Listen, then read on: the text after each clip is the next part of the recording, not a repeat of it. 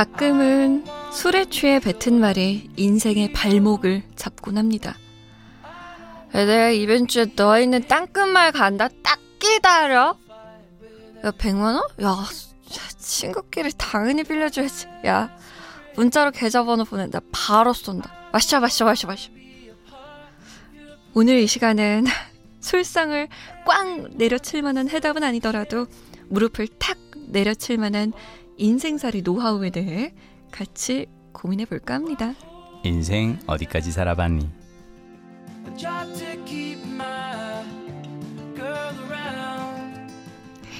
주당이라는 말보다는 서당이라는 말과 이분은 더 친할 것 같죠? MBC 김민식 PD 오셨어요. 안녕하세요. 안녕하세요. 네, 말씀하신 대로 저는 주사보다는 서사와 더 친하게 지내고 싶어요. 술을 좀 드시긴 드시나요? 어, 먹어야 할 때는 마시는데요. 음. 즐겨서 제가 먼저 찾거나 그러지는 않는 것 같아요. 그럼 이렇게 실현한 적도 있어요? 술 마시고? 많죠. 어. 맨정신에도 실현은 많이 하는 것 같아요. 음. 예, 어, 휴대폰 켜놓고 페이스북 라이브로 가끔씩 실현을 하기도 하고요. 음.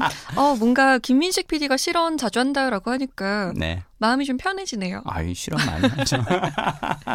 다만 이제 가끔 실현을 하고 난 다음에는 네. 그 실현을 어.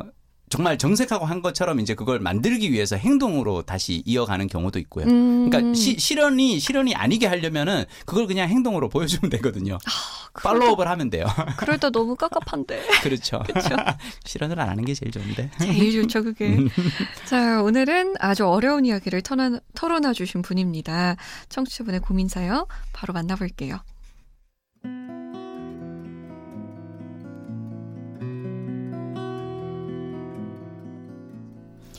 유통업에 종사하고 있는 직장인 남자입니다. 회사와 회사, 사람과 사람, 이렇게 중간다리 역할을 하는 유통업에서 일을 하다 보면요. 직업상 술자리 가질 일이 많은데요. 그럴 때마다 매번 하는 고민이 있습니다. 그건 바로 술자리에서의 모습과 평소 모습이 180도로 달라지는 이 사람들. 어떻게 대해야 할지 모르겠다는 겁니다.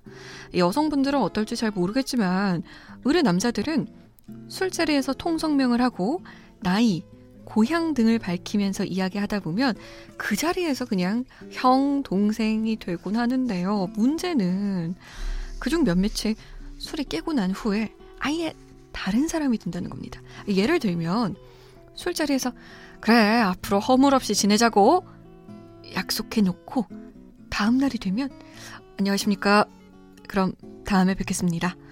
이렇게 공손하고 딱딱하고 격식 차린 말을 늘어놓는 거죠. 아, 그럴 때마다 저는 참 난감해집니다. 친한 척을 해야 할지 말아야 할지 반말을 해도 되는지 존댓말을 써야 되는지 아, 그렇게 고민하는 사이 둘 사이에는 어색한 기류가 흐르고 말죠. 계속 만나고 인사하고 일해야 하는 주요 거래처 사람들 중에도 이런 분들 계신데요. 아, 이 아수라 백작 같은 분들 도대체 어떻게 대해야 좋을까요? 너무 고민이 되는 나머지 용기 내서 사연 올려봅니다.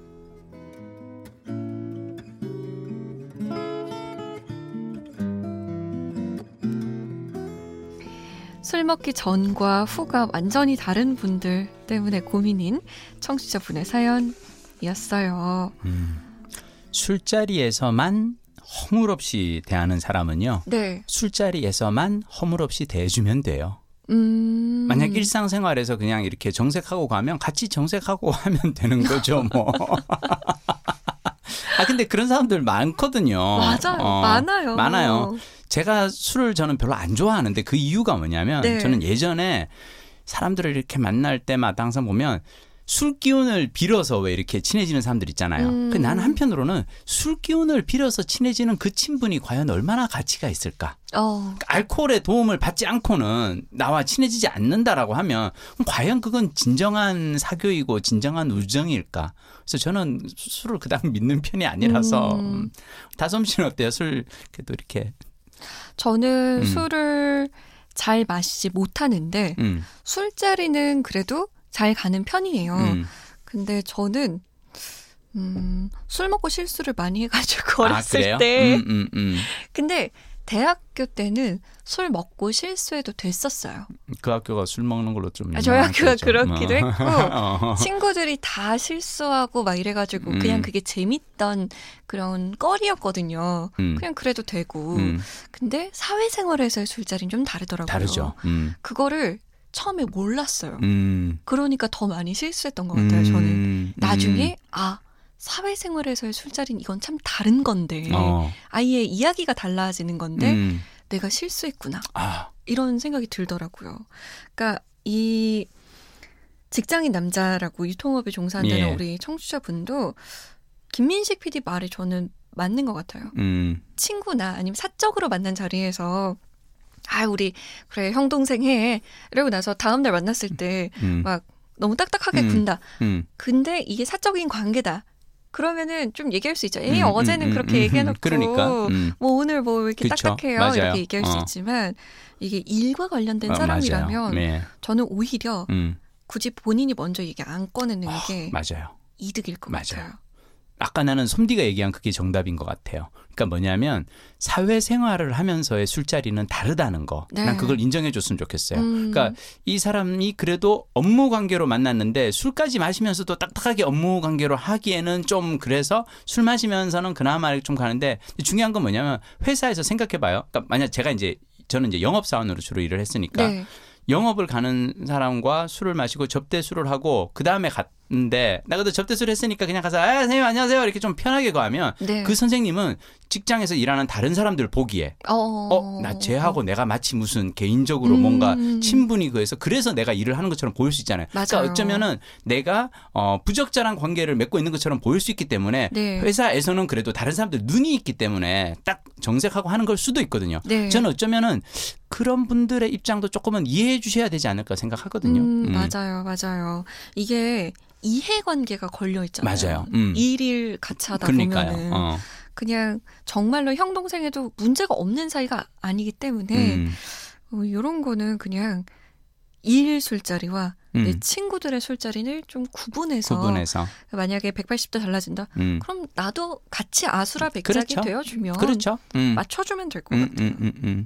음, 그리고 사실 우리가 술을 사실 하는 거는 뭐냐면 약간 그게 있어요. 이렇게 왜 일할 때 너무 딱딱하고 이런 그 관계로만 가니까 좀 풀어주기 위한 윤활제로? 거니까 윤활제로. 그래서 술자리에서는 같이 좀 풀어줬다가 네. 또 일을 할 때는 또 깍듯하게 또 음. 공식적인 입장을 취하고 오가는 것도 나쁘지는 않다라고 생각해요. 네, 좀 헷갈릴 수 있지만 일은 일이니까요. 그러니까요. 어.